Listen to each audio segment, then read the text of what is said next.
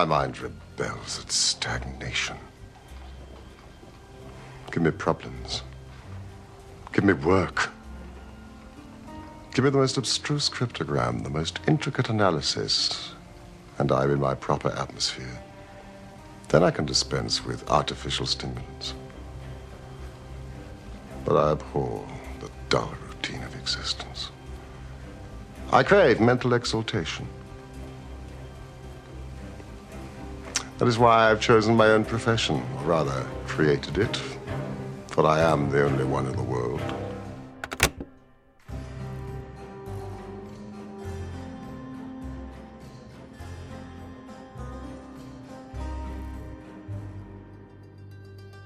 بعد از حدود یک قرن حضور توی خیابونای مه‌آلود و سیاه لندن، شرلوک هولمز شخصیتیه که برای همه ما شناخته شده است. حتی موقعی که من از کمد مخصوص یا وسایل گیریمی صحبت میکنم، بلافاصله تصویر اتاق هولمز با کمد بلند و چوبی و قهوه‌ای رنگش با لباسهای رنگارنگ داخلش روی ذهنتون نقش می‌بنده. البته این حرفو در مورد تمام ویژگی‌های شرلوک هولمز از کلاه شکاریش گرفته تا اوبرکوت بلند، پیپ مورد علاقه‌اش و حتی مصرف مواد مخدر درش میتونم بگم.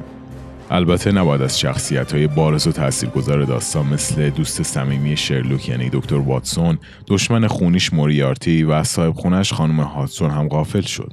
اما بیشتر از همه اینا چیزی که شرلوک هولمز رو برای همه ما جذاب و دوست داشتنی میکنه، قدرت استنتاج خطا ناپذیرشه که ازش در راه خدمت به قانون استفاده میکنه. نکته جالبی که باید بدونید اینه که اکثر ویژگی‌های شخصیتی و داستانی که همه ما برای شرلوک متصور میشیم، در کتاب‌های اصلی وجود ندارن. خالق اصلی شرلوک هولمز یعنی سر آرتور کانن دویل، کارگاهی رو به تصویر کشید که نه فقط از طریق استنتاج، بلکه از راه‌های مختلفی معماها را حل میکنه. خیلی از مواقع با حدس و گمان، خیلی مواقع هم از طریق آزمون و خطا. لحظاتی هم که پی میبریم شرلوک هولمز بزرگ حدس اشتباهی زده هم کم نیستن. علاوه بر همه اینا، شخصیت خانم هادسون شخصیتیه که خیلی کم داخل داستانا بهش اشاره شده.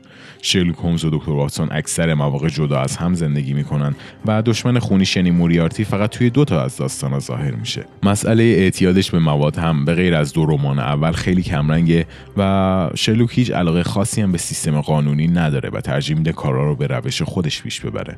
خیلی از ویژگی‌های ظاهری هم که برای شرلوک متصور میشیم، از لابلای صفحات کتاب‌های دویل بیرون نیومدن. کلاه شکارچی و اوورکوت محصول ذهن خلاق سیدنی پجت بود که اولین تصویرگر این کتاب‌ها بود. پیپ کشیدن هم صفتی بود که به وسیله ویلیام ژیلت بازیگر آمریکایی به کاراکتر اضافه شد، چون می‌خواست وقتی که روی صحنه تئاتر چهره متمایزتری برای تماشاگرها داشته باشه.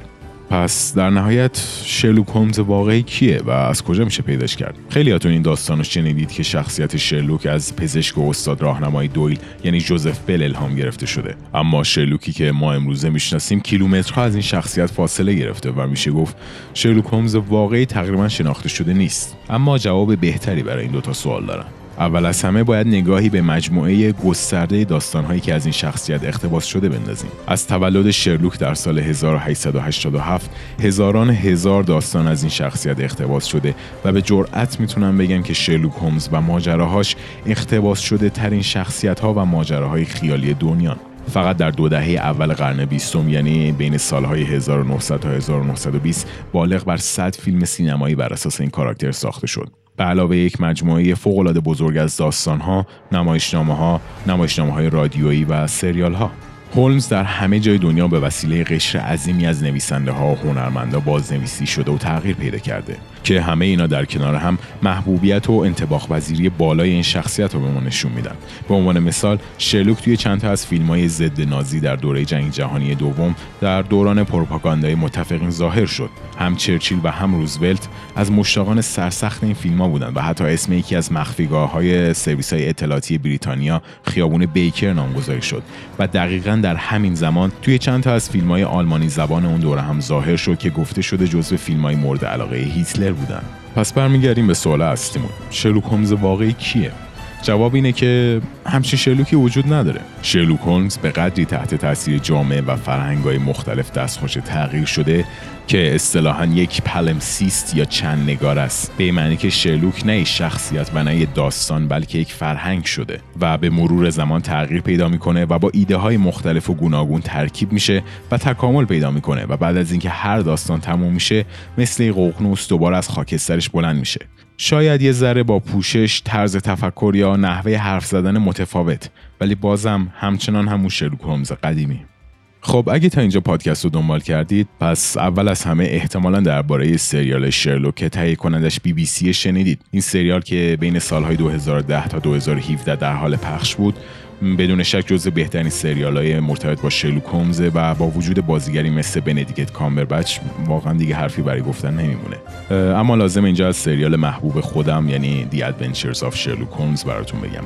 این سریال که بین سال‌های هزار و نهصد و هشتاد و چهار تا هزار و نهصد و نود و چهار پخش میشد، به نظر من نه تنها بهترین سریال شرلوک هولمزیه که ساخته شده، بلکه یکی از بهترین سریال‌های دنیا هم هست. نقش آفرینی جرمی برت در نقش شرلوک واقعا فوق‌العاده است و خیلی شخصیت زنده و ماندگاری خلق کرده. پس توصیه میکنم که حتما ببینیدش. در ضمن تمام کتاب‌های شرلوک هولمز هم داخل اینترنت هستن و با یه سرچ خیلی ساده میشه پیداشون کرد. اگه از شنیدن این پادکست لذت بردید، حتما ما رو به دوستانتون معرفی کنید و یادتون نره که ما رو از نظرات ارزشمندتون هم بهره مند کنید.